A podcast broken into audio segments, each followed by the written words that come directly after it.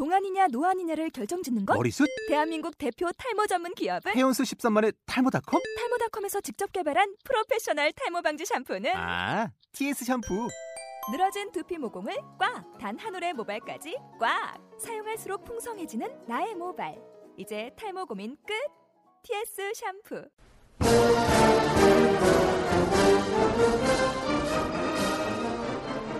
e-book 뉴스 아, 아, 국민 여러분 안녕하십니까? 대망의 2014년 갑오년 e-book의 갑오개혁을 위해 말처럼 나대보자는 취지로 말띠에 론칭한 e-book 뉴스의 앵커 안건태입니다. 혹시 e-book이라고 해서 North Korea 북한을 생각하시는 분들이 많은데 혹시나라도 국정원이나 국가기관에는 절대로 신고하지 마시고 끝까지 한번 들어봐 주세요. 저희가 말하는 e-book은 electronic book, 즉 전자책을 말하는 방송입니다. 앞으로 매월 목요일 격주로 찾아뵐 텐데요. 방송에 대한 의견이나 제보가 있으시면 저희의 소통 창구인 페이스북 페이지 e-book 뉴스를 방문해 주시기 바랍니다. 꼭 좋아요도 눌러 주시고요. 많은 곳에 공유도 해 주시기 바랍니다. 자, 그러면 1회 이북 뉴스 시작하겠습니다.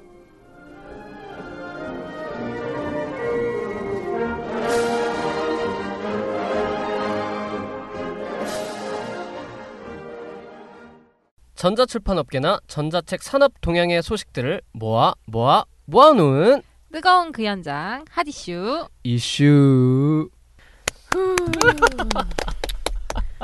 아, 오늘 첫 방이라서 좀 어색하기도 하고 하지만 저희는 열정을 다해서 하고 있습니다. 이 열정을 이어줄 배준영, 임지연 기자를 만나보겠습니다. 안녕하세요. 안녕하세요. 네, 안녕하세요. 두 분 간단한 소개 좀 부탁드릴게요. 네, 안녕하세요. 저는 임지연이라고 합니다. 2009년부터 월간 출판 저널에서 3년 반 정도 기자 생활을 했고요. 현재는 경기대학교 일반대학원 전자출판 컨텐츠학과에서 재학을 하고 있습니다. 네, 안녕하세요. 배준영입니다. 어, 저 역시 경기대학교 일반대학원 전자출판 콘텐츠학과에서 재학 중이고요. 뭐 임지연 기자보다는 경력이 많이 부족하지만 저도 KTV에서 인턴 기자로 한 1년간 근무했습니다. 네, 두 분 다 기자로 이제 활동을 하셨는데 앞으로 이제 경험을 토대로 청취자분들께 가장 핫한 휴식을 휴식을 예, 아우 죄송합니다. 가, 가장 핫한 소식을 알려드려야 돼요. 이 핫이슈 이슈는 가장 핫하고 사람들이 모를 만한 거를 이렇게 알려주셔야지 이 방송이 살아남는 그 유일한 방법입니다. 아셨죠? 고생하셔야 됩니다. 네, 알겠습니다. 네, 알겠습니다. 그럼 이제 한번 본격적으로 핫 이슈 이슈를 시작해 보겠습니다. 그 처음을 장식할 소식은 무엇인가요?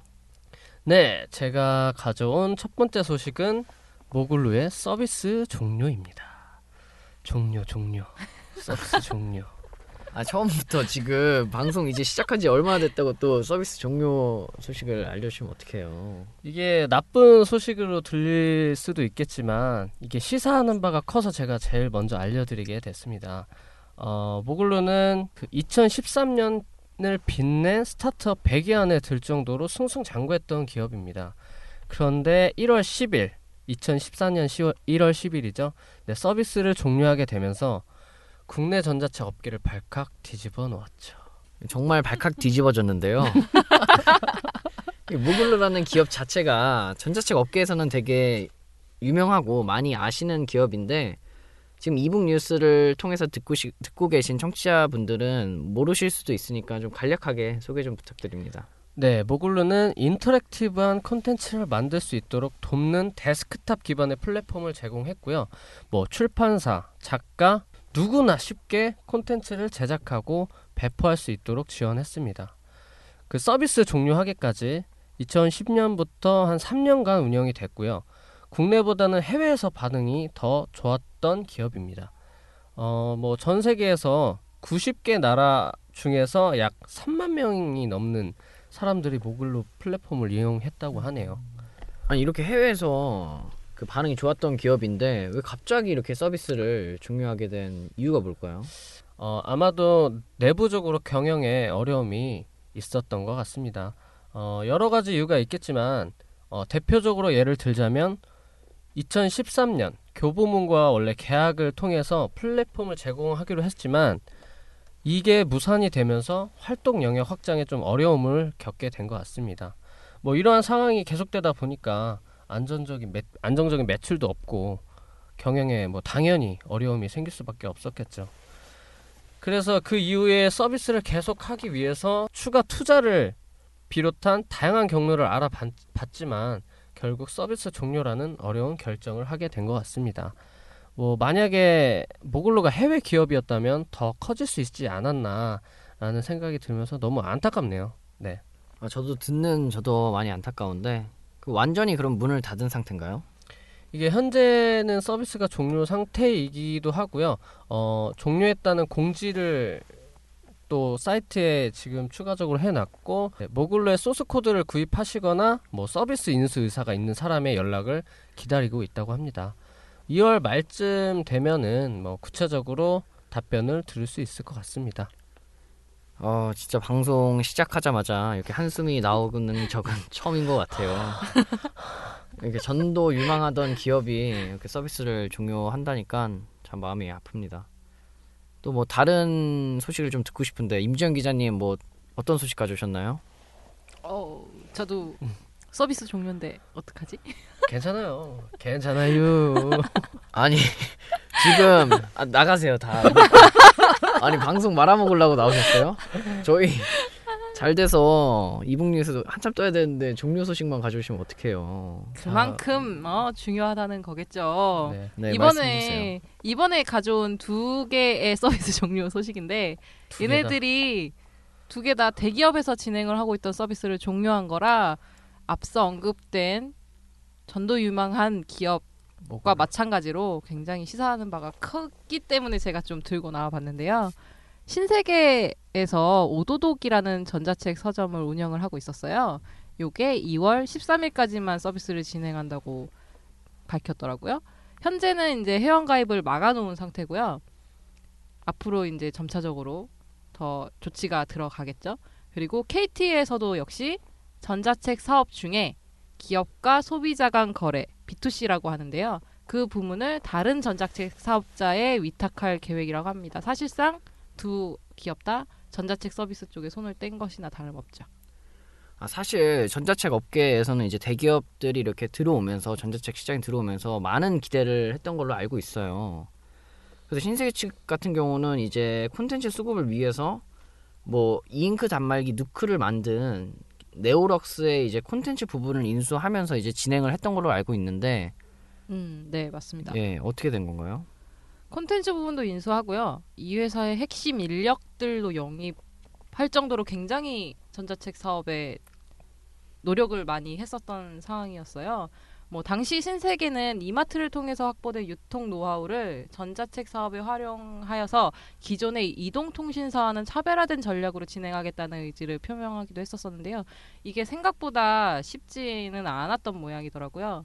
전자책 시장에서 큰 영향력을 갖지 못하고 실적 부진을 지속적으로 좀 겪어왔다고 하더라고요. 이제 이것이 원인으로 작용하면서 서비스를 종료하게 된 것 같습니다. 더불어서 이제 초기 개발 단계에 아까 굉장히 많은 노력을 했잖아요. 그러다 보니까 수십억 원을 이미 예, 수십억 원을 이미 쏟아 부은 상태였다고 해요. 근데 계속 실적이 부진을 나타내다 보니까 운영 운영적인 측면에서 또 어려움을 겪은 것으로 파악되고 있고요.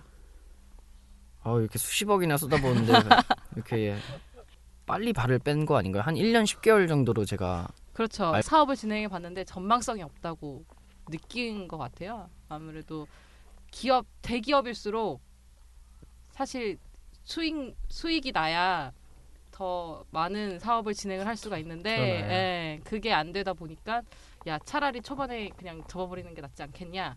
앞으로 성장세가 계속 이어질지 안 될지도 모르는데라는 생각을 갖게 되지 않았을까요? 제가 그만 좀 아이러니한 게 있는데요. 그 제가 사실 이거를 하기 위해서 공부를 좀 해왔어요. 그래서 콘텐츠 진흥원에서 제 콘텐츠 산업 동향 보고서를 봤습니다. 근데 전체 출판 시장이 지금 정체 현상을 지금 보이고 있는데 그중 이제 전자 출판 시장 같은 경우는 전년 대비 계속 성장하고 있는 추세예요. 이 추세를 보자면은 이 대기업들이 절대 뭐 망할 일도 없는 거고 더 승승장구해야 되는데 왜 이런 현상이 지금 나오는 걸까요? 처음에 생각했던 것보다 국내 전자책 시장 성장률이 저조하기 때문이 아닐까라는 추측을 해보는데요. 실제로 글로벌 시장에서 전자책의 비중이 지난해 7.3%에 달했다고 하더라고요. 이게 수치상으로 굉장히 적어 보이는 수치지만 전 세계를 놓고 봤을 때는 7.3이면 굉장히 큰 수치란 말이죠. 근데 국내는 아직까지 1에서 2%에 불과하다 보니까 아무래도 기업 쪽에서는 이렇게 성장세가 뚜렷이 나타나고 있다고는 하는데 실질적으로 보이는 것도 없고 더군다나 대중들이 아직까지 전자책에 대한 인식이나 활용도가 많이 떨어지는 편이잖아요. 음. 뭐 실제로 2013년에 발표한 전자책 독서 실태 조사에 따르면 종이책을 읽는 독자가 한 56% 정도 되는데요. 그 중에 종이책과 전자책을 병독하는 독자는 12.9%, 전자책만 보는 독자는 1.7%에 불과하다고 설문이 통계로 났어요. 종이책 읽는 사람이 훨씬 많네요. 아직까지는 그런 음. 상황이고 지금 전자책도 많이 늘어서 지금 12.9%. 근데 생각해 보면 이게 전자책 독서 실태 조사를 2,000명을 대상으로 했다고 하더라고요. 음. 근데 그 중에 절반, 1,000명 정도만 종이책을 일단 보고 있는 거야. 음. 이 종이책을 보고 있는 사람들 중에서도 12.9%만 전자책을 같이 보고 있고 그 중에서도 1.7%만 전자책만 보는 거죠. 그러니까 이게 따지고 보면 굉장히 적은 사람들 소수만 전자책을 지금 보고 있다는 상황이 되는 거예요. 아니 그럼 앞에서 이렇게 말씀하신 거를 들어보면은 이제 뭐 마케팅 측면이나 이렇게 홍보 자체를 통해서 전자책에 대한 인식만 이렇게 높여주게 되면은 이런 것들은 좀 자연스럽게 해결될 문제가 아닐까 싶은데 어떻게 생각하세요? 이 조사 결과에 또 따라서 설명을 드릴 수밖에 없을 것 같은데 이 설문에 5년 후 스스로의 독서 방식 변화에 대한 질문도 들어 있었어요. 거기에 보면은 여전히 종이책 위주일 것이라는 답한 사람이 50.6% 그러니까 절반이 절반 정도 되는 거죠. 이제 그에 비해서 종이책과 전자책이 절반씩일 것이라고 답한 사람이 21.4%, 전자책 위주일 것이라고 답한 사람은 20.1%에 불과하니까 인식이 아무리 높아진다고 해도 독서 습관의 변화를 원치 않는 사람들이 많다면 결국에는 전자책 시장의 성장률은 지금보다 확연히 떨어질 수밖에 없는 상황이 되겠죠. 그게 이제 문제로 지적이 되는 거 그렇지 않을까요? 사람들이 그래서, 예, 네, 뭐- 아무리 많이 봐도 소용이 없는 거예요. 그래서 우리 지금 팟캐스트 방송하고 있는 거 아닌가요? 그 인식을 개선하기 위해서. 네, 맞습니다. 여러분 좀 도와주셔야 돼요. 도와주세요. 네. 여러분이 많이 들으셔야지 전자책도 활성화되고 그리고 그래야지 이제 전자책 콘텐츠 양질이 많이 달라집니다. 많이 도와주시고요. 근데 지금 말씀하신 거 보면은 대기업에서 이제 투자하는 의미가 좀 없어질 것 같은데 네, 없어지니까 이제 슬슬 발을 빼게 되는 거겠죠. 이 전자책 시장이 사실 초반에는 성장률이 굉장히 높아 보이고 실제로 기사를 통해서도 전자책 막 뜨는 막 출판계 화두 막 이런 식으로 얘기가 워낙 많이 나왔으니 대기업 쪽에서도 약간 스타트업의 개념으로 조금 생각을 하고 실제 시작을 했었던 것 같아요. 근데 막상 이 업계에 들어와 보니까 눈에 보이는 현상이 너무 적은 거야. 대중들도 별로 반응이 없어. 근데 앞으로의 성장성을 쫙 봤는데 그것까지 불투명하면 사실 누가 봐도 대기업에서 투자를 하겠어요? 그렇지 않나요? 빨리 차라리 접어버리는 게 오히려 그쪽에서는 이득이 될 수도 있는 건데 네, 지금 뭐 눈에 눈가가 지금 촉촉해지고 있는데요. 아니 방 방송 시작을 했는데 계속 첫 방부터 여기저기 문을 닫았다는 소식을 전하다 보니까 지금 우리의 방송도 접어야 되는 게 아닌가 하지만 저희는 이거를 위해서 태어난 사람들입니다. 여기가 문을 닫기 때문에 우리는 문을 여는 거예요. 그러니까 많이 도와주시고 이제 콘텐츠를 많이 대중들께 알려드리고 이렇게 활용도를 높여드리면은 대기업에서도 많이 참여를 해주시지 않을까 생각합니다. 많이 들어주세요. 혹시 그러면 앞으로는 좀 좋은 소식만 좀 가져와 주세요. 지금 자 걱정하지 마세요. 제가 분위기 띄우기 위해서 한 노래 한 곡. 그런 농담이고요. 제가 그 소식 한 가지를 네 가져왔는데 이게 아마 분위기를 띄울 수 있지 않을까. 네 그렇게 생각이 되는데 네 제발 좋은 소식 뭐 어떤 소식인가요? 어, 네. 자, 작가분 화장실 갔다 오시고요.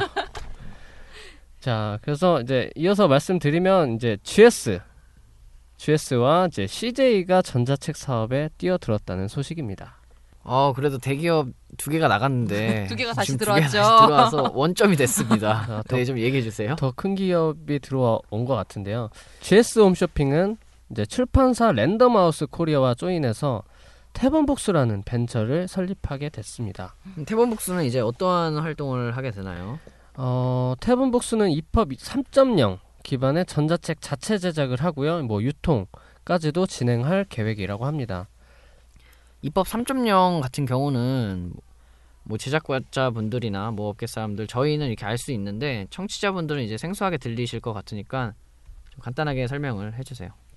우선 어, 교보나 지금 예스24에서 현재 제공하고 있는 전자책은 그냥 단순히 종이책을 디지털화한 형태에 불과하고요. 그게 이게 2.0입니다. 지금 제공되고 있는 전자책의 형태는 2.0이고요. 어, 반면에 지금 태본북스에서 자체 제작하겠다고 하는 입법 3.0은 기존의 전자책에서 보기 힘들었던 동영상이나 뭐 애니메이션 이런 인터랙티브한 컨텐츠를 들어간 형태를 말하는 것입니다. 그래서 태범복수는 이렇게 입법 3.0 기반의 전자책을 중점으로 만든다고 하는데요. 이게 아마 대중에게 조금 더 어필할 수 있지 않을까라는 생각을 해봅니다. 그 현재 다양한 분야의 전자책을 한 2,000권 정도 네, 음. 만들었다고 합니다. 많이 만들. 저는 이제 태본북스의 이사님을 한번 뵌 적이 있었는데 태블릿 PC 태블릿 PC를 아이고 작가님이 작가님 화장실 다녀왔습니다. 그 태본북스 태블릿 PC로도 이렇게 볼 수 있는 전자책이긴 하더라고요. 음, 네, 약간 맞습니다. 북 같이 그런 식으로 제작이 되기도 하고 뭐 교보나 지금 현재 서비스되고 있는 전자책 형태로도 할 수 있다고 하니까 아무래도 다 지금보다는 대중들에게 좀 더 가까이 다가갈 수 있지 않을까 라는 생각을 저도 마찬가지로 했었던 것 같아요. 그럼 지금 이거 서비스 자체가 어떻게 지금 제공이 되고 있는 건가요? 어, 우선 서비스는 3월 셋째 주부터 제공한다고 밝혔고요. 국내에서는 뭐 아까 좀 전에 말씀드렸다시피 제작과 유통을 위주로 서비스할 예정이라고 했고요. 해외는 솔루션을 제작해서 서비스를 제공할 예정이라고 합니다. 태본북스는 국내뿐만 아니라 해외 시장을 모두 공략하고 있다는 점에서 개인적으로 정말 바람직한 형태라고 생각이 됩니다. 아, 이 서비스 자체가 좀 잘 시행된다면은 많은 사람들이 양질의 콘텐츠를 접할 수 있을 것 같습니다. 앞으로 전자출판계에 큰 반향을 일으켜 주시길 바라고요. 그러면 CJ에서는 어떤 사업을 진행하고 있죠? 네, CJ에서는 CJ 홈쇼핑 쪽이죠. 거기서 인터넷 서점 오즈북스를 오픈을 했습니다. 아, 제가 알기로는 그 CJ 전자책 부분은 그 CJ 이재현 회장님의 장녀분이 하시는 걸로 알고 있는데. 네, 맞습니다. 성함은 이경우 씨. 아, 네. 하시고요. 원래는 CJ 에듀케이션즈에서 마케팅을 담당하셨었는데 이번에 CJ 오쇼핑 상품 개발 본부 과장을 맡으면서 전자책 사업을 시작하게 되었다고 전해지고 있습니다. 뭐 주로 이분이 이제 들어오시면서 이렇게 사업을 진행하게 됐다 정도이지 사실 뭐 정확하게 하기 시작했습니다라고 할 수는 잘 모르겠어요. 사실 그것까지는 잘 모르겠으나 어쨌든 이렇게 시작을 하긴 했는데 실상 알고 보니까 예스24와 인터파크 도서를 중간 유통을 했을 뿐 뭐 제작이나 이런 쪽에 참여를 하지 않은 것으로 나타났고요. 현재는 홈페이지도 닫은 것으로 확인이 됐습니다. 네, 그러면 CJ에서는 지금 오즈북스 말고는 뭐 다른 전자책 사업은 하고 있지 않은 건가요? CJ에서는 CJ 헬로 비전이라는 곳에서 광랜 인터넷 서비스를 지금 시행을 하고 있는데요. 여기에 스마트 콘텐츠를 결합한 culture 인터넷이라는 서비스를 출시를 했어요. 총 세 가지 정도로 구분이 되는데 일단은 전자책이랑 관련이 영 없지는 않지만 그래도 따로 구분을 해 놓은 음악 서비스, 스트리밍 서비스를 결합한 상품이 하나 있고요. 전자책이랑 관련된 부분은 전자책 서비스에 예스24를 결합한 culture 인터넷 e-book이라는 것이 하나 있고요. 아까 살짝 앞에서 언급했듯이 음악 스트리밍 서비스와 e-book을 결합한 culture 인터넷 music and book이라는 서비스가 있더라고요. 이제 쉽게 말해서 헬로비전의 인터넷 요금제를 사용을 하면서 예스24 디지털 콘텐츠를 구매할 수 있는 5천 원 상당의 디지털 money와 e-book 단말기 크레마 샤인을 지급한다는 뭐 간단하게 설명하면 그렇게 되는 건데요. 요게 참 아이러니한 상황이 생겨서 그거를 이제 배준영 기자가 좀 분석을 해봤어요. 아니 제가 봤을 때는 지금 인터넷이랑 그리고 상품권도 주고 그 크레마 샤인 단말기까지 주는데 이거는 좀 괜찮은 상품인 것 같은데 뭐 문제점이 있나요?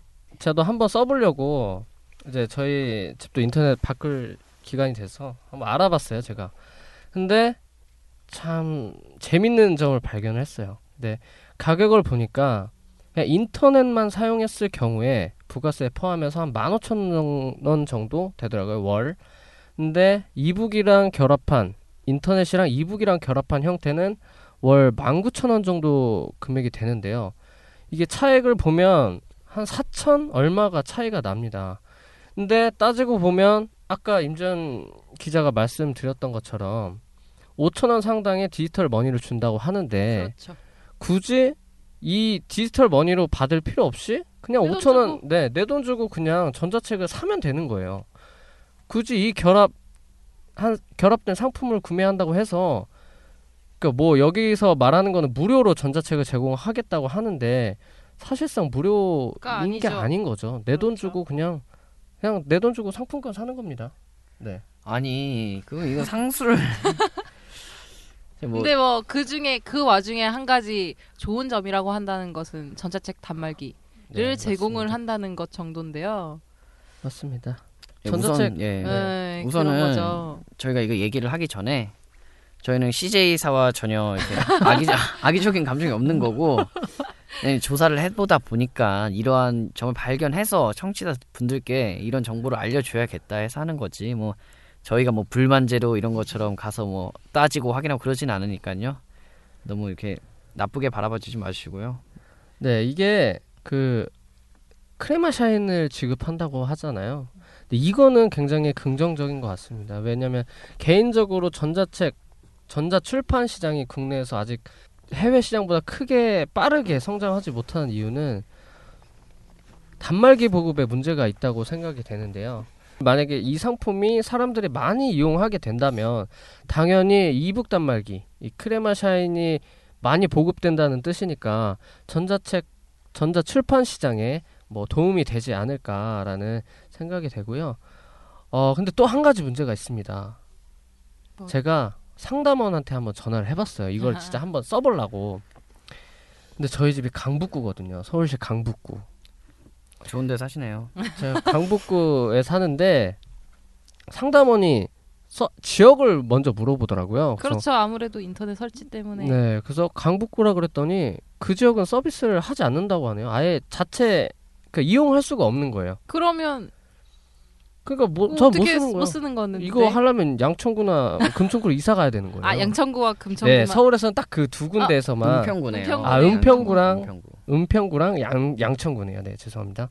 예, 서울에 사시는 양천구나 은평구에 혹시나 문화 체험, 이북, 전자책 체험을 하고 싶으신 분들은 이제 CJ 헬로비전에 이런 결합 상품이 있으니까 좀 알아보셨으면 좋겠고 그 좋은 상품인 것 같아요. 어떻게 보면은 단말기를 통해서 이제 전자책을 볼 수 있으니까 근데 뭐 한 가지 더 문제가 있, 있는 것 같지 않아요? 뭐 뭔지 뭐- 모르시겠나요? 이제 있을 것 같아요. 응. 5천 원? 이거 5천 원. 전자책 사보신 경험 있으신가요? 아, 그, 럼요 저희 자, 뭐 당연히 이 방송을 하는데 사보죠. 사보잖아요. 그럼요. 얼마 주고 사셨어요? 제 최근에 산 거는 뭐 베스트셀러에 속하는데 한 음. 7천 원? 그죠? 7천 원. 8천 원 내외 8,000원. 정도 것 같습니다. 저도 한 9천 원, 뭐 만 원 이렇게 샀던 것 같아요. 그죠? 기억합니다. 이거 5천 원이잖아요. 음, 맞습니다. 이거 5천 원이면 웬만한 베스트셀러 한 권도 안 되는 가격인데 그렇 그렇죠. 그러면은 이제 뭐 간단하게 생각해서 그러면 뭐 저가의 상품을 사면 되지 않을까? 그 제가 봤죠? 저도, 네, 저도 이렇게 돈이 학생이다 보니까 네. 좀 저렴한 책을 좀 찾아보게 되더라고요. 근데 보니까 베스트셀러는 거의 없었던 것 같고요. 뭐 그거 있잖아요. 19금 그 빨간색 빨간색. 네, 그 그거 그 그런 것들이 대부분이고 그냥 아무튼 콘텐츠에 그러니까 만약에 5천 원을 준다면 제가 원하는 콘텐츠를 살 수 있을까? 더군다나 네. 그렇게 19금짜리라고 해도 한 1,500원, 3,000원짜리는 네. 분권일 경우가 아마 대부분일 거예요. 전집을 사게 되면 막 몇만 원씩 하잖아요. 그거를 다 살려면 결국엔 한 번에 못 사고 모으고 모으고 모으고 또 그래야 되는 상황이 되는 거고 베스트셀러 한 권을 사려면 내 돈을 더 주고 산다던가 아니면은 이게 2월이 된다고 하네요 또 네, 사용 어, 사용을 하지 않으면 그러면 두 달치를 모아서 한 번에 결제를 하, 하게 되는 이좀 귀찮네요. 결국 참. 결국엔 내 돈 쓰게 되지 않을까요? 우선은 CJ사와 저희는 무관함을 밝혀드립니다. 뭐 광고비 넣어 주실 거면 광고비 꼭 넣어 주시고요. 지금 너무 뜨거워요. 지금 이 현장이 음란 도서와 모든 것을 통해서 뜨거워졌는데 이 뜨거움을 뒤로 하고 빨리 이제 시켜야 될 것 같습니다. 네 오늘 너무 핫 이슈 이슈 너무 핫한 이슈를 가지고 얘기를 해- 나눴는데 어, 임 기자님과 배 기자님 너무 오늘 고생하셨고요. 네. 다음 주에 아니죠 격주로 방송되니까 격주 2주 후에 뵙겠습니다. 네, 네, 감사합니다. 네 고생하셨습니다. 고생하셨습니다. 감사합니다. 광고 듣고 오겠습니다. 아 심심하다. 요즘 재밌는 책 없나? 야, 근데 책 사러 언제 서점까지 가? 서점에 안 가도 책을 볼 수 있는 방법은 없을까? 왜 없겠어요? 우리에게 베스트셀러는 물론 전자책 도서관까지 있는 북큐브가 있잖아요. 뭐? 북큐브? 전자책 6년의 역사와 전통을 자랑하는 우리 북큐브는 전자책 전문 유통 사이트로서 모든 전자책을 취급합니다. 정말이에요. 베스트셀러는 물론 19금 도서까지 모두 다 볼 수 있다니까요. 야, 19금 도서 집에서 보다가 걸리면 어쩌려고 그래? 걱정하지 마세요. 컴퓨터는 물론 어떠한 단말기에서도 사용할 수 있는 우리 북큐브입니다. 아이쿠 정말 깜짝 놀랐어요. 전자책 전문 유통업체 북큐브 포털 사이트에서 북큐브를 검색해 주세요. 아이쿠 정말 깜짝 놀랐어요. 네 광고 재밌게 들으셨나요? 아 저희가 만든 광고인데 아 너무 재밌습니다. 그럼 2부 시작하기 앞서 제 광고에 대한 돌발 퀴즈 하나 보내드리겠습니다. 네 다음 중 북큐브가 서비스하는 내용이 아닌 것은 1번 전자책 도서관 아 너무 좋은 서비스인 것 같아요. 2번 전자책 유통 전자책 유통 아닙니다. 그 유통 아닙니다. 유통입니다. 유통. 네, 3번 전자책 중고 서점. 아, 이 서비스 있었나요? 잘 모르겠는데. 4번 19금 도서. 야, 걸리면 어떡할라 그래. 아까 들으셨죠? 네, 이렇게 네 가지의 답이 있는데요. 그 중 하나가 서비스한 내용이 아닌 것은입니다. 혹시 정답을 아시는 분은 저희 커뮤니티 페이스북에 e-book 뉴스를 치고 오셔서 좋아요, 공유하기 꼭 누르시고요. 그 퀴즈 공지글에 댓글로 답을 남겨주세요. 정답을 남기신 세 분께 추첨으로 북큐브 상품권을 드리도록 하겠습니다. 네, 이어지는 코너 2부의 첫 코너죠. 이북의 지식을 알려드리는 이북 정보통입니다. 오늘은 첫 회라서 특별한 것을 준비했다고 하는데요. 빨리 만나보도록 하겠습니다. 통하였느냐? 통하였습니다. 그럼 과인이 귀한 정보를 내리겠노라. e-book정보통으로 오시오. Welcome.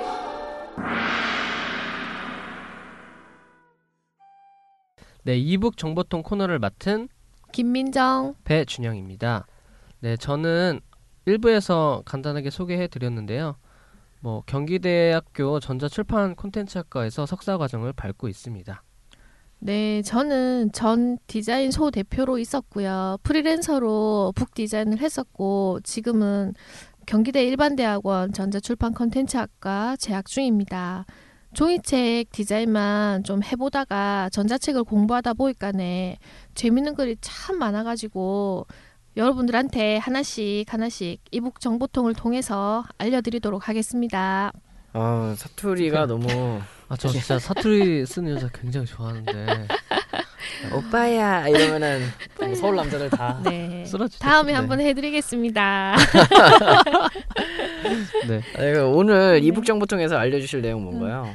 아, 네. 저희가 이북 관련 팟캐스트를 하는 만큼 이제 우리가 먼저 얼마나 사람들이 전자책에 대해서 알고 있는지 또 어떻게 사용하는지 한번 살펴보려고 합니다.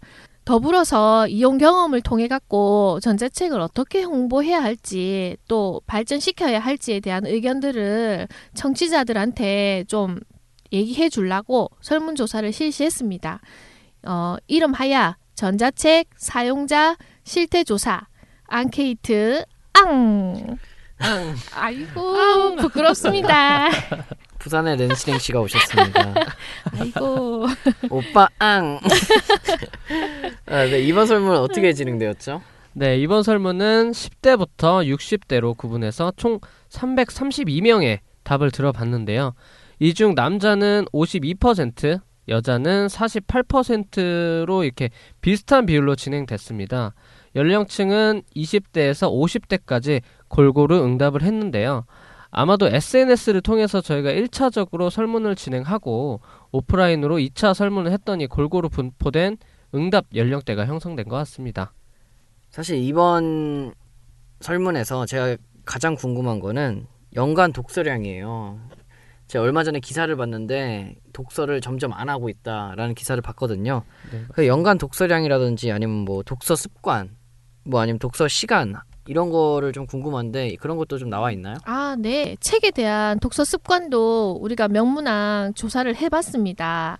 어, 2013년 문화체육관광부에서 실시한 국민 독서 실태 조사에 따르면은 우리나라 성인 한 사람이 월 평균 독서 권수가 0.8권이라고 합니다. 이거 한 권도 안 되네. 아, 네. 한 권도 안 됩니다. 진짜. 이번 조사에서도 1년에 11권 이상 읽는다고 답한 응답자가 46%로 가장 많습니다. 이걸 뒤집어 보면 1년에 11권 이상 안 읽는 사람이 더 많다는 거죠. 네, 54% 맞지? 54% 맞습니다. 정도 된다고 생각하면 이거 진짜 뭐 1년에 한 권도 안 읽는다는 건데 아이고 걱정됩니다. 이거 진짜 이래 갖고 네, 그러고 평균 독서 시간도 하루에 30분에서 1시간 정도 아마 생각해 보이 한 지하철 타고 왔다 갔다 하면서 읽는 사람들인 것 같은데 그렇게 응답한 사람이 한 73% 되고요. 익명의 24명은 아예 독서 안 한다고 막 당당하게 막 그냥 말씀해 주셨습니다. 아이고 진짜 책 좀 읽읍시다 사람들. 어? 혼나야 돼, 혼나야 돼. 네, 이 뭐고? 아 근데 사는 게 바쁘다 보면 솔직히 책 못 볼 수도 있잖아요. 다른 아, 정보들이 네. 많잖아요. 아, 물론 뭐 그렇습니다. 요즘은 정보를 수집할 수 있는 매체나 미디어가 워낙 많아갖고 굳이 뭐 책을 안 읽어도 되니까네. 그런 것 같습니다. 뭐 지하철을 타봐도 보면 사람들 거의 뭐 책 안 읽고 있- 다 핸드폰 들고 있지 않습니까? 뭐 아침에 보면 신문 읽는 사람들 한둘이 그러고 어쩌다 보면 책 읽고 있는 사람들 가끔씩 만납니다. 네. 그래도 아직 사람들이 책을 안 읽는 사람은 좀 무식하다는 선입견이 있어갖고 책 안 읽으면 안 된다 하는 생각에 막 책 안 읽어도 많이 읽는 것처럼 막 구라를 치기도 하지. 네. 나도 뭐 사실 많이 안 읽는데 많이 읽는다고 거짓말을 좀 합니다. 네. 네, 저는 많이 읽으려고 노력합니다. 아, 사실 근데 저희가 스마트폰을 보통 다 보고 있는데 그 스마트폰으로도 책을 읽을 수 있거든요. 아, 그럼요. 전자책을. 그럼요. 네. 근데 뭐 진짜 가뭄에 가뭄에 콩 나는 듯 정말 다 게임만 하고 있고 네. 어떻게 텔레, 텔레비도 많이 보더라고 텔레비도. 그쵸. 네. 저희의 적은 한게임 넷마블 어렵습니다. 전자책 시장이 정말. 그러면 좀 분위기를 바꿔볼까요? 책 구매 방식 습관에 대해서 어떻게 결과가 나왔나요? 네, 우선 선호하는 구매 방식으로는 인터넷 서점의 구매 비율이 42%로 가장 많았고요. 음. 이 인터넷 서점에는 예스24나 교보, 인터파크 등이 포함되겠죠. 아무래도 비교적 할인율이 높고 구매가 편리하기 때문인 듯 합니다. 그리고 오프라인 서점의 구매 비율은 27%인데요. 아직 종이책은 독자들이 직접 가서 내용도 확인하고 두께나 뭐 질감, 디자인 같은 여러 가지 요소들을 체크하고 사는 경우가 많은 것 같습니다. 참 안타까운 것은 예전에는 집에서 조금만 나가도 동네 서점들이 좀 많이 있었거든요. 아, 그럼요. 근데 거기에서 책도 보고 사고 뭐 많은 시간들을 보냈었는데 지금은 대형 서점들한테 밀려서 동네에서는 거의 어, 동네 서점들은 찾아볼 수가 없어요. 힘든 네. 실정이잖아요. 그러니까요. 네. 서점들이 문을 많이 닫고 있는데 제가 광명시를 살고 있어요. 그 신세계 문고라고 광명시에 서점의 메카가 있었는데 음. 광명시 사시는 분들 지금 듣고 계시면은 그 추억을 기억하실 겁니다. 근데 지금 그게 도깨비 마트 도깨비 마트로 바뀌었어요. 천 원짜리 물건 팔고 이러고 있는데 아, 너무 안타까운 아쉽다, 대목이고. 그 만화방도 많이 없어져서 어, 저 만화방을 못 찾겠어요 요즘. 네, 만화방 없습니다 요즘. 네, 맞습니다. 요즘에는 매출을 얻기 위해서 책 이외에 다른 물품을 판매하는 것도 많이 늘기도 했고요. 네, 네, 그러니까요. 책 파는데 옆에 보면 막 문구류도 갖다 놓고 막 음반도 팔고 막 음, 음악 왕왕하고 그 요즘 보니까 대형 서점 안에 아예 그냥 커피 체인점도 들어와 갖고 백화점 같이 책 보다가 쉬기도 하고 커피도 마시고 막 그러더라고요. 네. 네 그러면 뭐 책을 구매할 때 가장 우선으로 하는 것이 무언지도 좀 궁금한데요. 네, 내용이 마음에 들어서 구매한다 라고 답변한 독자들이 37%로 가장 많았습니다.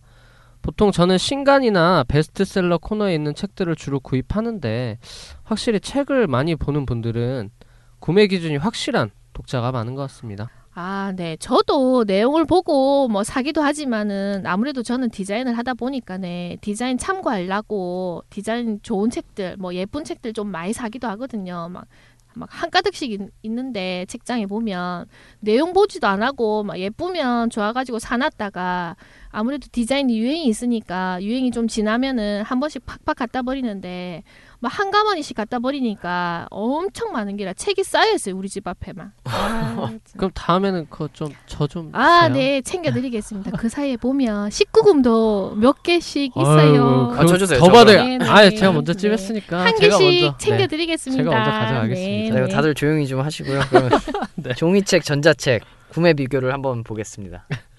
네, 응답자 중 51%가 종이책만 구매하는 것으로 나타났고요. 종이책, 전자책을 둘 다 구입한 독자도 41%로 결국 읽는 놈은 종이책이든 전자책이든 어떻게든 읽는다는 그런 이야기죠. 이에 반해서 전자책만 구매했다는 의견은 4%로 나타났습니다. 아, 정말 네. 낮은 숫자죠. 네, 4% 큰일입니다, 이거. 어? 정말 힘 빠지는 이야기입니다. 참으로 어처구니 없었음. 여러분 4% 죽을 싸예요. 전자책이 지금 4%로 떨어졌습니다. 네, 그래도 긍정적으로 본다면 그 응답자 과반수 이상이 전자책을 알고 있다는 뜻인데 네, 네. 전자책을 어느 정도 수준으로 알고 있는지 궁금하네요. 아, 네. 뭐 결과부터 말씀드리자면은 전문가 정도는 아니지만 그래도 정확한 개념을 알고 있는 수준의 독자들이 좀 많이 있는 것 같습니다. 왜냐하면 생각해 보자면 책을 구매해서 읽어야 되기 때문에 어디서 구매해야 할지 또한 어떻게 계산을 해야 되는지 뭐 결제 시스템이나 그리고 전반적인 단말기 사용 등을 다루다 보니까 개념을 알고 있어야 돼서 아무래도 이렇게 답하지 않았나 하는 생각이 드는데요. 재밌는 건 본인이 스스로 막 전문가 같이 알고 있다. 뭐 이런 답이 22%나 되는데 아무래도 이 사람들은 전자책 업계 종사자들이 아닌가 생각해 봅니다. 네, 그러고 더 아, 진짜 깝깝한 거는 12%는 아예 전자책에 대해서 들어본 적이 없다네요. 이 우짬 좋노 진짜 이 사람들. 12%이 어떻게 하게 해야 되겠습니까, 이거? 네, 좀 아이러니한 건 책을 잘 읽지 않았지만 단말기에 대한 인지도가 높았다는 거죠. 아, 네. 다시 생각하면 단말기에서 구현되는 인터랙티브한 전자책이 나온다면 그 책을 선호하게 되는 거죠. 네, 네. 그게 현재는 앱북이 될 것이고 우리가 개발해야 할 콘텐츠들이라는 겁니다. 네, 네. 네, 그래서 이북 뉴스가 나, 나온 겁니다. 그 홍익 인간의 정신으로 전자책과 전자 출판 이 모든 콘텐츠들을 널리 널리 알려서 인간 세상을 이롭게 해드리겠습니다. 네, 네. 네, 뭐 다른 정보는 없나요? 아, 네, 네. 저 배준영 기자의 그 내용을 조금 더 보충하자면 전자책을 알게 된 경로는 32%가 인터넷 서점을 통해서 알게 됐다고 하는데요. 보통 인터넷 서점에 사람들이 책을 사러 갔다가 뭐 하나 사면 하나 더 주고 뭐 이렇게 프로모션 때문에 사람들이 이렇게 많이 알게 되지 않았나 싶기도 하고 또 사용하지 않나 하는 시- 그런 마음이 드는데요. 그 외에 언론이나 뉴스를 통해서 알게 됐다는 답변도 뭐 한 28%씩 이렇게 차지하고 있습니다. 네, 네. 그래서인지 독자들은 주로 인터넷 서점을 이용하는 것으로 밝혀졌습니다. 우리가 잘 알고 있는 교보문고, 알라딘, 예스24 같은 인터넷 서점을 많이 사용하고 전자책 전용 서점인 리디북스, 북큐브도 많이 이용하고 음, 있다고 합니다. 네. 네, 추가로 티스토어나 네이버 북스도 많이 네, 사용한다고 네. 하더라고요. 네. 네. 그 많은 분들이 전자책을 경험을 해봤는데 그 이용한 경험의 내용과 그리고 이용한 후에 그 전자책 단말기에 대한 장단점을 좀 알고 싶은데요. 응답자 중 51%가 전자책을 이용해 봤고 앞으로도 이용하고 싶다고 말했습니다. 아 그래도 이- 드디어 이제 과반수가 넘었네요.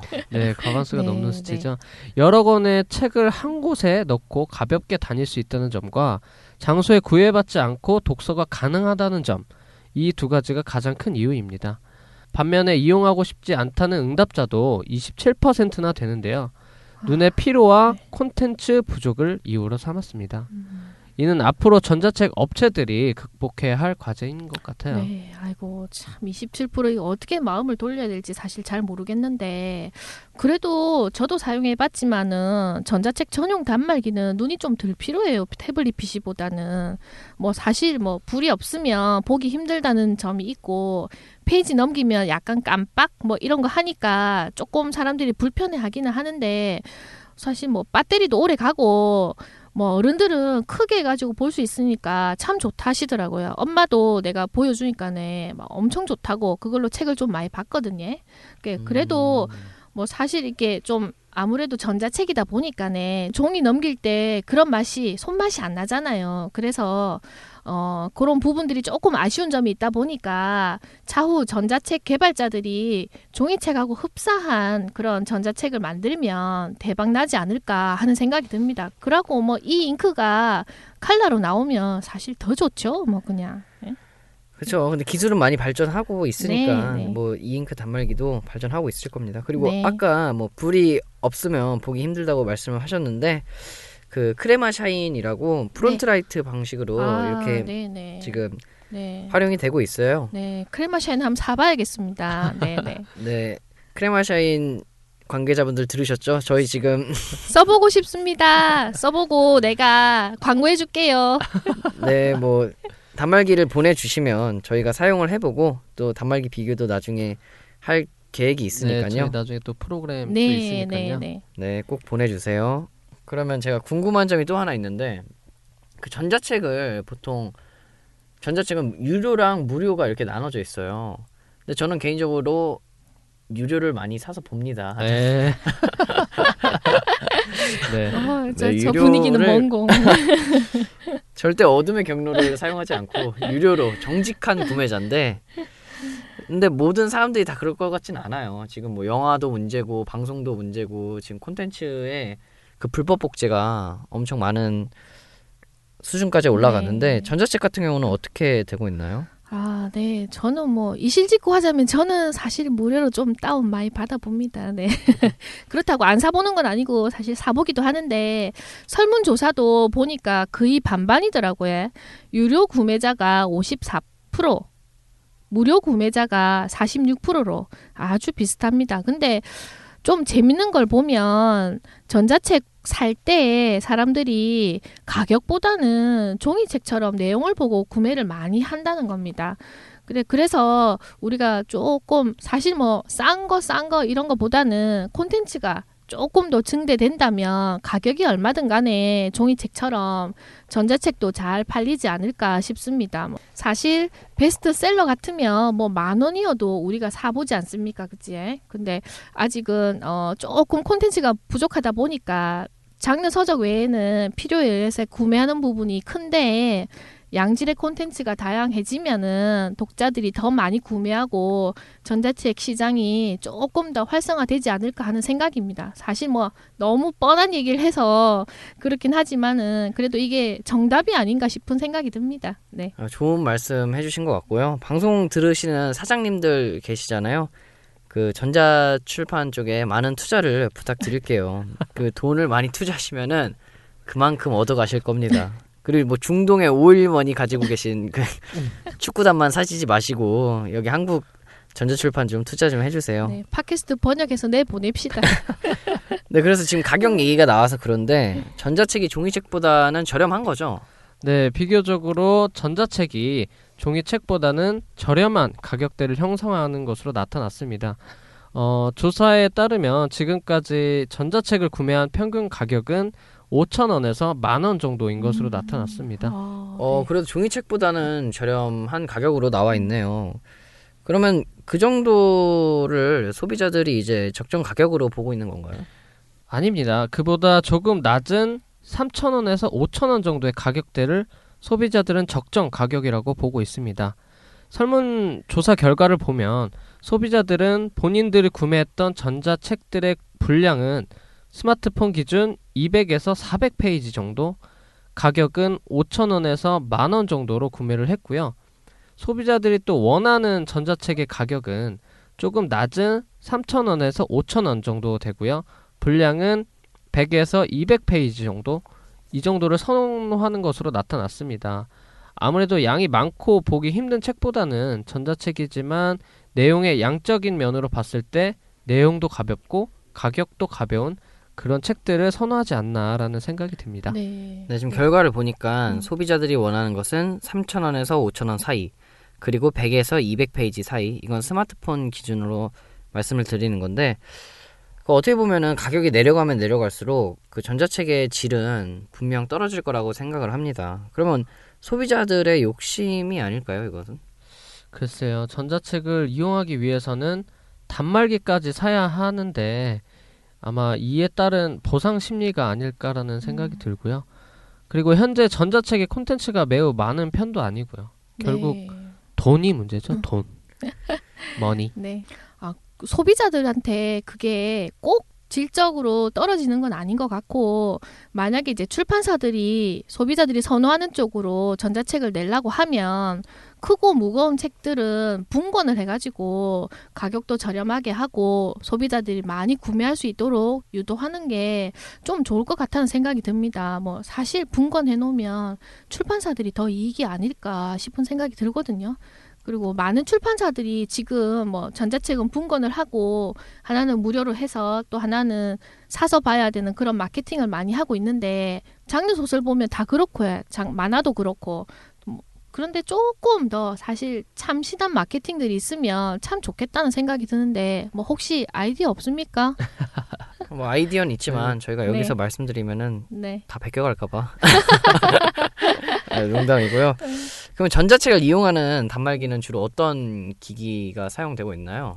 아무래도 가장 보급이 많이 된 태블릿과 스마트폰이 1, 2위를 차지하지 않을까라고 예상을 했었는데 정확하게 맞아 떨어졌습니다. 응답자의 39%가 태블릿을 통해서 본다고 대답을 했는데요.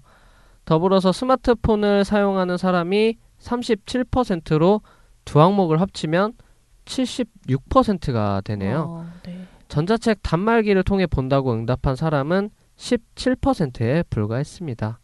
그리고 사람들이 가장 많이 가지고 있는 태블릿 PC는 아이패드였습니다. 단말기를 살 때 고려하는 사항이 저렴한 가격이라고 답한 사람들이 비싼 아이패드를 들고 있다니 참 아이러니하네요. 이거 비싼데 진짜. 음. 사실 제가 아이패드 미니를 구매를 했는데 어떻게 보면은 아이패드를 산 이유는 다른 이제 지- 즐길 거리를 하고 난 뒤에 보통 이제 전자책은 나중에 생각하시는 것 같아요.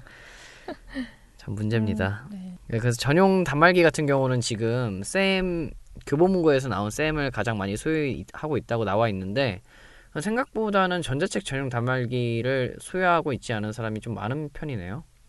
네, 맞습니다. 아무래도 스마트폰이나 태블릿 PC처럼 다양한 용도로 사용되는 기기가 사람들에게도 익숙하고 편하게 사용될 수 있기 때문에 전자책 단말기의 필요성을 못 느껴서 구매하지 않는 것 같습니다. 그래도 교보문고에서 홍보를 좀 많이 해서 그런지 쌤은 사람들이 좀 많이 알고 있는 것 같아요. 아, 아직 그래도 전자책 전용 단말기로 다양한 책들을 좀 보려면 시간이 좀 더 지나야 될 것 같습니다. 뭐 강의 교재나 그리고 또 원서나 외국 도서는 아마존에서 사실 구매해서 보면 바로 그냥 다운받아서 볼 수 있으니까 좀 빠른 것 같고요. 그래도 요즘 북잼에서 열린 책들하고 조인해갖고 인문학 책들 조금씩 출간하고 있고 그리고 아이펍하고 또 태본북스 오픈하지에 예. 그래서 어, 다양한 장르들 책이 조금씩 나오면 조금 더 순통을 트지 않겠나 싶고 요즘은 뭐 종이책 나오면 바로 전자책 같이 출간하니까 이제 조금씩 조금씩 늘어날 것 같습니다. 네. 네, 그래도 아직 갈 길이 먼 게 DRM 문제도 있고요. 아, 네, 네. 전자책 법제화해야 할 부분도 아직 음. 많고요. 또 음, 전자책 정가제, 음. 전자책 뷰어의 표준화, 폰트의 문제 등 이제 저희가 풀어가야 할 문제가 한두 개가 아닙니다. 아이고, 네. 네. 가장 큰 문제는 독서 인구를 높여야 한다는 거죠. 아, 네, 뭐 그래도 윗분들이 노력하고 계시니까 곧 좋은 소식 들리겠죠. 들리는 대로 여러분들한테 알려드리도록 하겠습니다. 네. 네, 많은 지원 부탁드리고요. 네, 대통령님께서 한마디 하시네요. 이북 대박. 언제 대박. 오셨는고? 네, 저희 이북 뉴스 대박 나시라고 사랑합니다.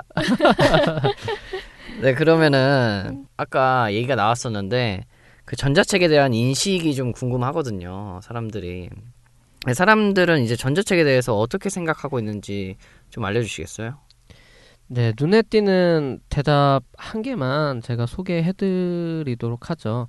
어, 편하지만 불편한 이중적인 책 이라고 대답한 응답자가 있네요. 오, 이유가 참 궁금한 대목이죠. 멋집니다, 멋져. 와, 진짜. 이거는 응. 국어 사전에 올라가야 돼요. 뭔 대답이 이렇노? 어? 아니면 어. 위키백과? 아 위키백과 이거 위키백과는 무조건 올려야 되고 와 이렇게 멋있는 아, 말을 쓰다니 네. 근데 멋이 정말 그냥 편하지만 편하고 좋은 책이 되어야 되는데 이중적인 책인 게 너무 의미심장합니다, 이거 진짜. 네 아직까지도 국내 음. 전자 출판 콘텐츠 시장이 갈 길이 먼 것 같습니다 네, 음. 그래도 전자책 전용 단말기가 공짜로 생긴다면 전자책을 구매하겠다는 응답자가 74%나 됩니다. 아, 한국 사람들 참 공짜 좋아하죠. 저도 공짜. 좋아합니다. 뭐 공짜 안 좋아하는 사람이 있겠어요 네. 대머리만 안 되면 되죠 가발 아니에요 이거?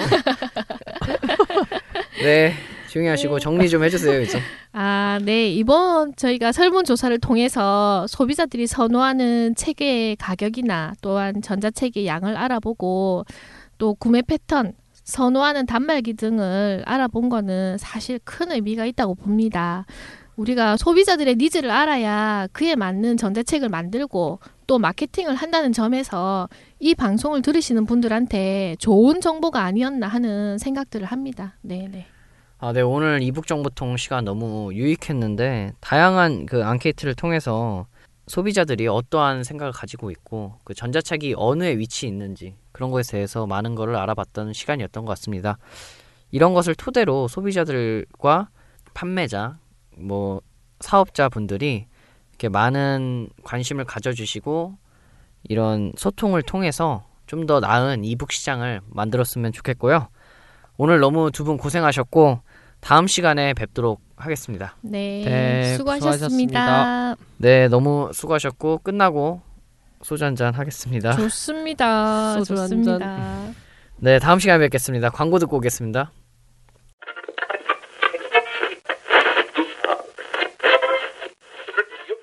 여러분은 출판 저널이라는 회사를 알고 계십니까?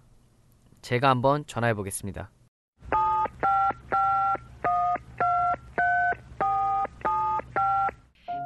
년도부터 이어진 국내 유일의 출판 정로지 월간 출판 저 예, 감사합니다. 출판 저널입니다. 네, 안녕하세요. 이북뉴스의 안건태입니다. 네, 안녕하세요. 무슨 일이신가요? 다름이 아니라 출판 저널이 궁금해서 전화드렸습니다. 네, 저희 출판 저널은 독자를 비롯해 저자, 출판업 종사자들을 아우르는 출판 정론지입니다. 아, 출판 정론지요? 저도 참 좋아하는데요. 그럼 구체적으로 어떤 내용을 다루고 있는 건가요? 네, 출판계 트렌드와 이슈 분석, 신간 및 구간 리뷰, 전문가 서평 등을 다루고 있습니다. 또한 독자들의 독서 needs를 충족시키고 출판계 현안을 점검해 출판 문화 및 독서 문화 발전에 기여하기 위해 노력하고 있습니다. 더구나 저희는 2011년 우수 콘텐츠 잡지로 선정되어 아, 네네, 알겠습니다. 그에 뭐 다른 것은 없을까요? 예, 입금만 해주시면 광고주의 취향에 맞추어 광고까지 해드립니다. 일반인부터 사업자까지 모두. 출판 저널의 정기 구독 및 광고를 원하시는 분들은 02 313 3063 313 3063 국내 유일의 출판 정론지 월간 출판 저널 전차남 종차녀의 소개팅. 세상에 나와 빛을 보기도 전에 사라지는 수많은 책들. 그 경쟁에서 살아남아 많은 이들에게 검증된 책을 우리는 베스트셀러라고 부릅니다. 하루에도 수백 권의 책이 쏟아지는 세상. 그 중에서 유독 반짝거리는 책들을 화제의 신간이라고도 하죠. 이렇게 빛나는 책들만 선별하여 전자책 차별하여 소개하는 남자와 종이책 차별하여 소개하는 여자가 베스트셀러와 신간을 소개해드립니다. 저는 전차남 안건태고요. 종차녀 박선옥 씨와 함께하겠습니다. 안녕하세요. 예, 안녕하세요. 어, 저는 이 프로그램에서 작가를 맡고 있는 어, 전자출판 콘텐츠학과 석사과정에 재학 중인 박선옥이라고 합니다.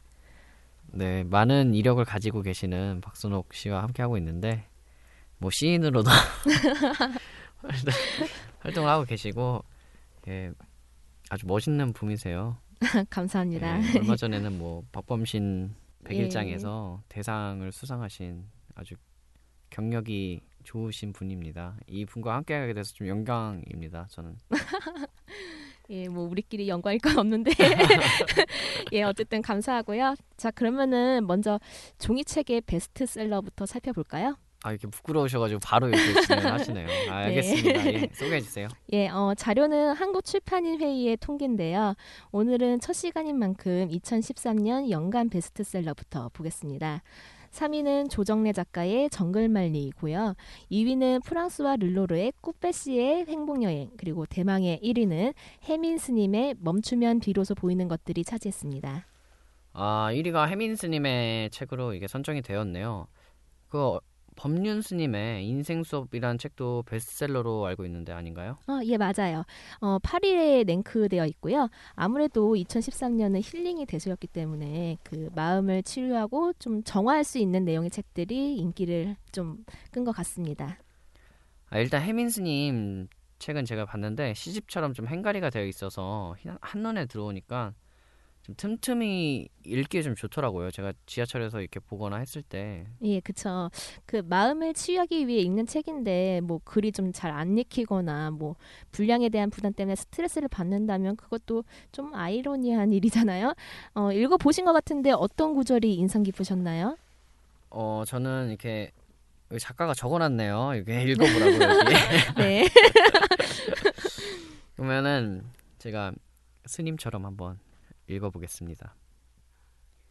돈보다 더 귀중한 것은 내가 가진 자유입니다. 좀 힘들어도 자유롭게 내가 원하는 방식의 삶을 사는 것이 남의 눈치 보며 돈을 조금 더 버는 것보다 훨씬 나은 삶입니다. 내 자유를 돈 주고 팔지 마세요. 나무 아니탑을 감샘 보세요. 아, 예, 저도 그 구절 좀 좋아하는데요. 그 이 책과 더불어서 그 베스트셀러 2위인 꾸페시의 행복 여행을 읽는다면 아마 제대로 힐링하실 수 있을 거예요. 음, 저는 이 책에서 여기가 참 좋더라고요. 어, 190쪽에 적힌 내용인데요. 네. 행복은 미래의 목표가 아니라 오히려 현재의 선택이라고 할 수 있지요. 지금 이 순간 당신이 행복하기로 선택한다면 당신은 얼마든지 행복할 수 있습니다. 그런데 안타까운 것은 대부분의 사람들이 행복을 목표로 삼으면서 지금 이 순간 행복해야 된다는 사실을 잊는다는 겁니다.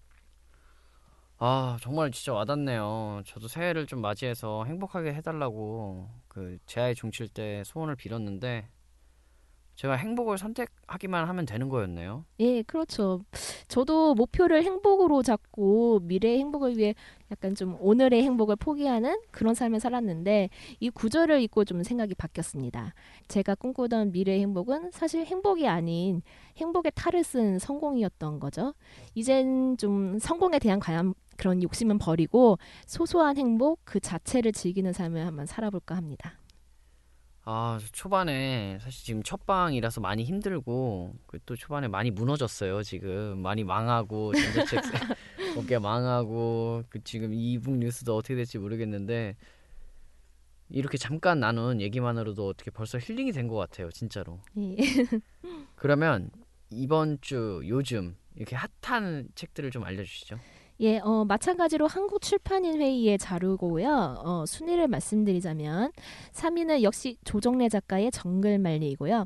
2위는 법륜 스님의 인생 수업이 껑충 뛰어 올라왔습니다. 그리고 1위는 케이트 디카밀로의 에드워드 툴레인의 신기한 여행입니다. 아 저 에드워드 툴레인의 신기한 여행 이 책 알고 있어요. 이 책이 그 드라마 벌, 별에서 온 그대 예, 그 예. 거기 나온 책이죠. 예, 맞아요. 예. 아, 예전에도 한번 그 시크릿 가든 에서 테마 도서였던 이상한 나라의 앨리스가 좀 인기를 끌었었잖아요. 혹시 작가님도 음. 읽어보시, 읽어보셨어요? 아, 사실 그 초딩 때 제일 좋아했던 책이 초딩. 예, 초딩 때 예. 그 이상한 나라의 앨리스를 워낙 좋아해서 좀 여러 번 읽긴 했어요. 그래서 네. 그런지 서점에서는 그냥 훑어보고 다신 읽지 않게 되더라고요. 어, 작가님은 국딩 때 아니었어요? 초딩 때가 아닙니다. 저도 초딩 수준. 아 초딩 예. 때였어요. 아 알겠습니다. 아, 그럼 에드워드 툴레인의 신기한 여행을 읽어보셨어요? 사실 아직인데 저 비룡소 관계자 여러분 책 보내주시면 소개해드릴게요. 협찬 서적은 철저히 차별하여 소개해드리니까요. 불러드리는 주소로 책 보내주십시오. 서울 종로구 새문안로 92 광화문 오피시아 1807호 팟캐스트 종차녀 앞. 입니다. 참고로 착불은 안 되고요. 이 책이 그 2006년 보스턴 글로브 혼북상 수상작이에요. 그래서 아마도 소개할 내용이 굉장히 많을 것 같아요. 예, 꼭 보내주세요. 아 이거 너무 거지 컨셉으로 가는 거 아니야 이거? 아 그, 그, 다- 그게 아니라 여러분 저희가 컨셉이에요. 종차녀 전차남 해가지고 컨셉을 하고 있는 거니까 너무 기분 나쁘게 생각하지 마시고 보내주실 분들은 보내주시면 됩니다. 그럼 저희가 뭐 깔끔하게 소개해드리고요. 계좌번호는 제가 나중에 뭐 페이스북이나 더 거지 같은데요, 이거. 책을 보내드리면서 계좌까지 이렇게 찔러주는 센스를 보내드리겠습니다. 그리고 이번에는 교보문고 통계를 좀 살펴볼까요? 예, 어, 교보문고의 베스트셀러 3위는 올제 클래식스 9차 시리즈고요. 2위는 법륜 스님의 인생 수업, 1위는 또 동일하게 케이트 디카밀로의 에드워드 툴레인의 신기한 여행입니다. 보니까 1, 2위는 좀 동일한데 3위부터 이제 두 곳의 통계에서 차이가 좀 있네요. 예, 어, 교보문고 3위 도서인 올제 클래식스 9차 시리즈는요, 선착순 한정 수량으로 판매되는 비영리 목적의 도서예요. 이번 시리즈는 데카르트의 방법소설을 비롯한 헤르만 헤세와 토마스 홉스, 고려시대 그 말에 문장가였던 이재현 선생의 대표작들로 구성이 되어 있습니다. 와 진짜 그야말로 고- 명작들 고전의 명작들을 이제 저렴한 가격에 소장할 수 있는 기회인 것 같은데 그 이번 주 화제의 신간에는 어떤 책들이 있나요? 예, 어, 2013년 노벨 문학상 수상자죠. 앨리스 먼로가 자신의 마지막 작품집이라고 선언한 바로 그 책, 디어 라이프가 눈에 띕니다. 이 책에는 총 14편의 단편이 실려 있고요. 앨리스 먼로가 단편 소설만 쓰신 작가분이시잖아요. 예, 맞아요. 예. 단편 작가로 최초로 그 노벨 문학상을 수상을 했고요. 소설 속 배경도 주로 작가의 고향인 캐나다 온타리오 주고요. 화자도 대부분 여성이에요. 그렇지만 이 여성 화자가 겪는 일상을 통해 인간의 욕망과 그 본연의 모습을 비범한 통찰력으로 냉정하게 묘사했다는 뭐 그런 평가를 받고 있습니다. 어, 설명을 좀 듣고 나니까 약간 궁금해지는 게 있는데 그러면 짧게 좀 한 구절만 읽어주시죠. 예, 어, 그러면은, 어, 작가가 되게 본인 스스로 굉장히 마음에 든다고 밝혔던 자존심이라는 작품의 마지막 구절을 한번 읽어드릴게요. 어, 우리가 지켜보는 동안 그것들은 한 마리씩 일어나 물통에서 멀어지더니 마당을 가로지른다.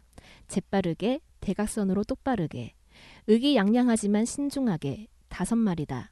맙소사 오나이다가 말했다. 도심지에서 그녀의 표정이 황홀해진다. 이런 광경 본 적 있어요? 나는 없다고 했다. 단 한 번도. 나는 그녀가 또 다른 말을 해서 그 순간을 망칠 거라고 생각했다. 하지만 그녀는 그러지 않았다. 우리 둘 다 그러지 않았다. 우리는 그 순간 한없이 즐거웠다. 라는 내용입니다. 아, 작가님 목소리가 너무 좋아가지고 지금 완전 푹 빠졌어요. 표현 자체는 화려하진 않은데 이게 뭔가 꿰뚫는 만한 말이 있는 것 같아요. 특히 이 부분인데 나는 그녀가 또 다른 말을 해서 그 순간을 망칠 거라고 생각했다. 하지만 그녀는 그러지 않았다. 우리 둘 다 그러지 않았다. 예. 와, 상당히 절제된 표현을 구사하고 있죠. 예. 또뭐 다른 책이 있나요? 어, 여성 화자의 책을 소개했으니까 이번에는 공평하게 남성에 대한 책도 소개를 해보죠. 창비에서 나온 김영경의 남자를 위하여라는 책입니다. 아, 드디어 남자에 대한 책이 나왔네요. 사실 저희 구성원이 여자분들이 많아서 남자를 위해 주질 않아요. 예. 예, 뭐 근데 그 작가님이 김현경 작가님이 여자분으로 알고 계시, 있거든요, 제가. 예, 예, 맞습니다. 어, 재밌게도 여성 작가가 쓴 남성에 대한 이야기죠. 이 책의 부제가 여자가 알아야 할 남자 이야기인데요.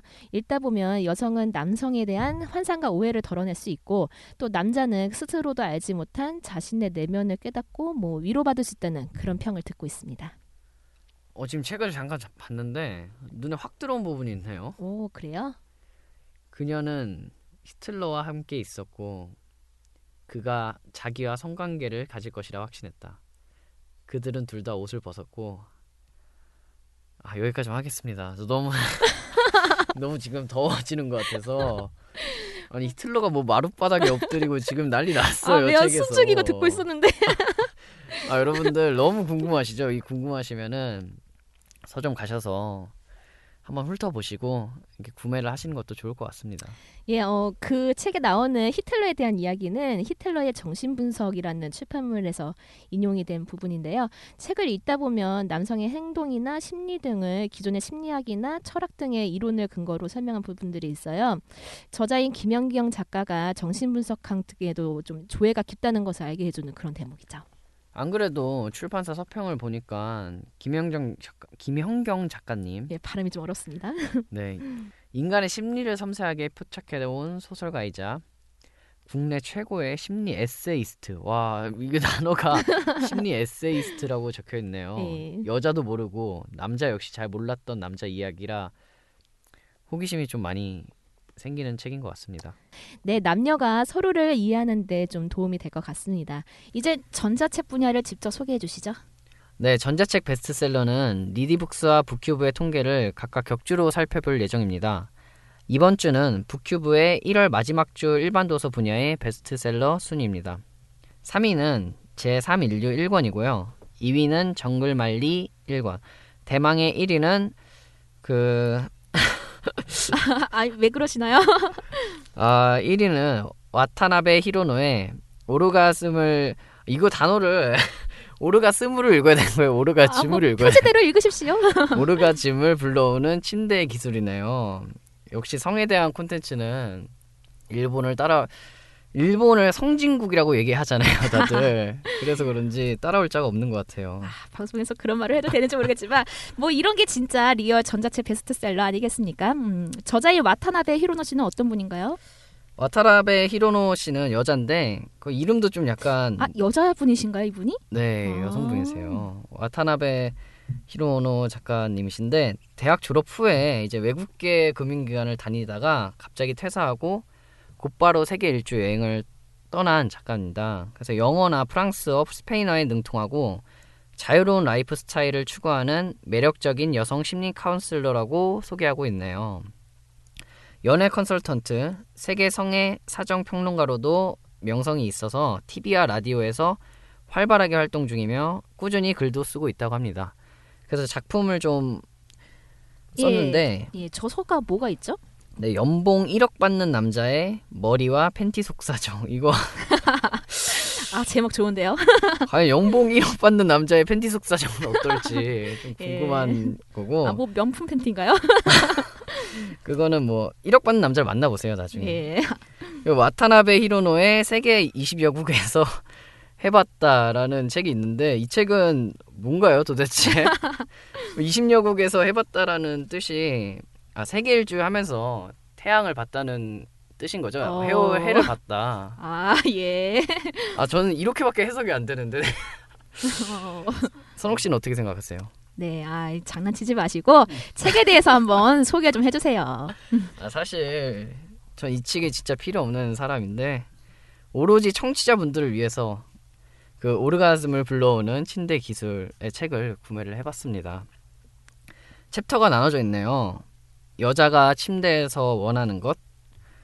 어, 종찬현님은 여성분이잖아요. 예. 여자가 침대에서 진짜 원하는 게 뭐예요?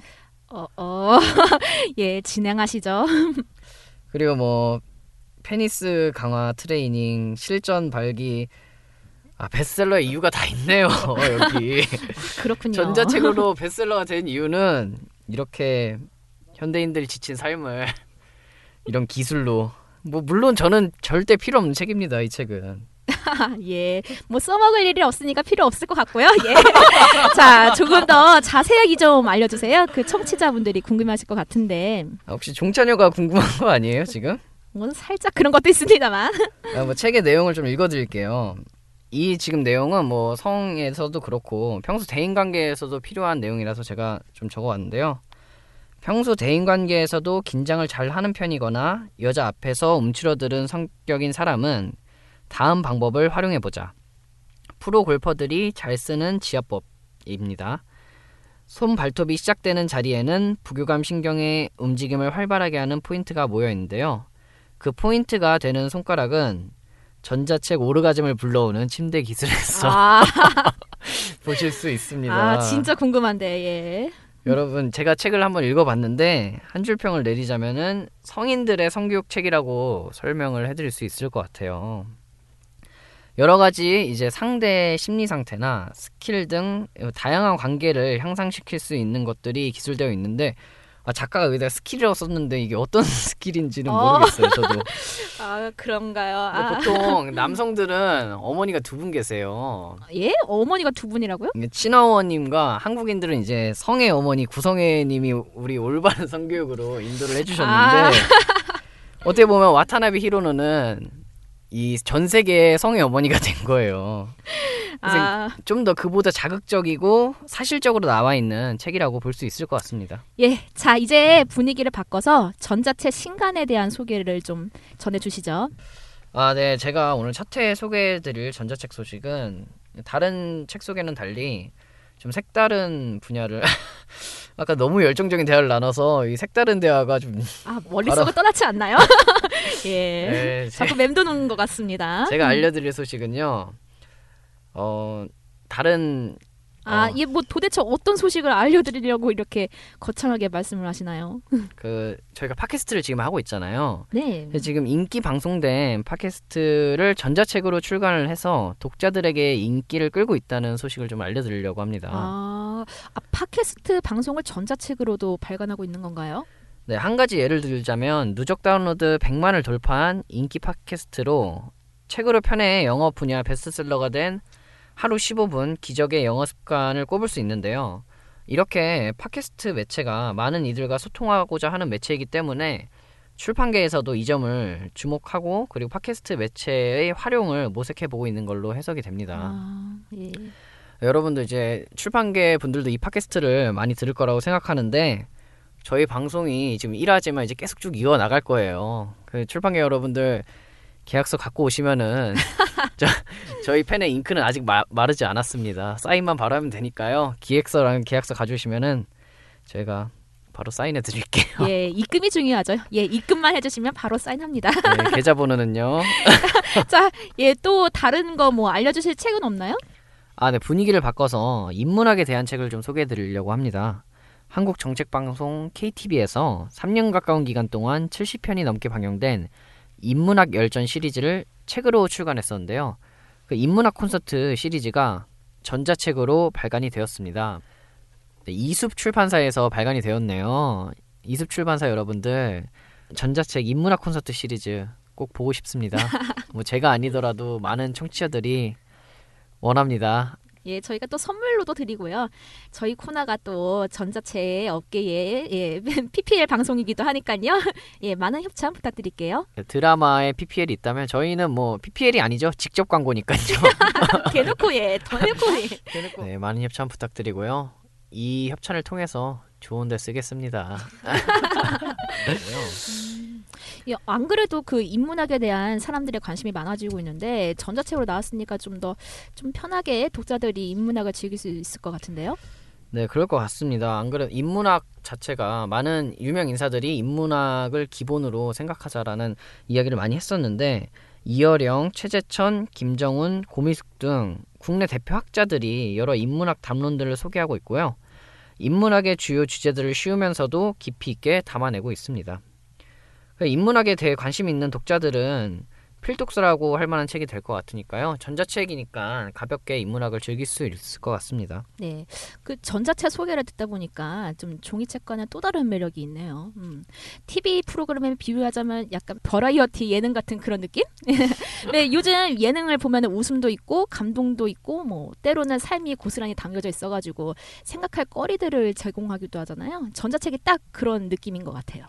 흔히 이제 전자책 하면은 성인 도서나 장르 문학을 많이 떠올리십니다. 오늘도 저희가 분위기를 좀 업시키기 위해서 성인 도서를 이렇게 예를 들었었는데 전자책도 종이책 못지않은 다양한 분야들의 책들이 많이 나와 있어요. 그래서 더욱 많은 분들이 읽어주셨으면 하는 바람이고 저희도 나중에 이번에 소개를 할 때는 뭐 베스트셀러 아니더라도 좀 소외되어 있지만 정말 봤을 때 좋은 책들 이런 책들을 소개해드리려고 합니다. 예. 네, 전자책과 종이책의 균형 있는 공존을 위해서 전차남 종차녀의 소개팅은 계속될 거고요. 아, 오늘 정말 고생하셨고요.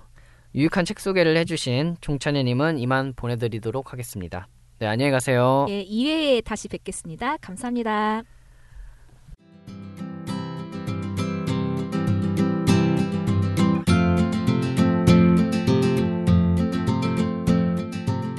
네, 오늘 방송 재밌게 들으셨나요?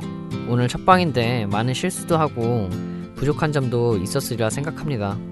SNS에 뭐 불편했던 점이나 소감을 남겨주시면 감사하는 마음으로 더 나은 방송이 되도록 개선해 나가겠습니다. 더불어 아직 전성기를 맞이하지 못한 이북 시장에 대한 의견도 좀 공유를 해주시면 저희가 방송을 통해서 함께 고민해 보는 시간을 가져보도록 하겠습니다. 저희 함께 이북의 가보 개혁을 이뤄나갔으면 좋겠고요. 아, 네, 오늘 첫 방이지만 선물을 뿌리도록 하겠습니다. 앙케이트 앙 코너에서 사전 설문에 응답해주신 분들을 40명을 뽑아서 저희가 북큐브 상품권과 출판 저널 2월호를 보내드리기로 했었습니다. 저희 당첨된 분들은 페이스북 홈페이지 이북 뉴스에서 당첨자들을 공개할 예정이니까요. 거기 들어가셔서 확인을 해주시고 좋아요도 눌러주시고 공유해주시고 꼭 부탁드립니다. 네 모두 당첨을 축하드리고요. 그럼 첫 발을 내디딘 이북 뉴스 첫 회는 여기서 마치도록 하겠습니다. 저는 앵커 안건태였습니다. 저희는 2월 20일 목요일 날 다시 찾아오도록 하겠습니다. 청취해주신 여러분들 모두 감사합니다.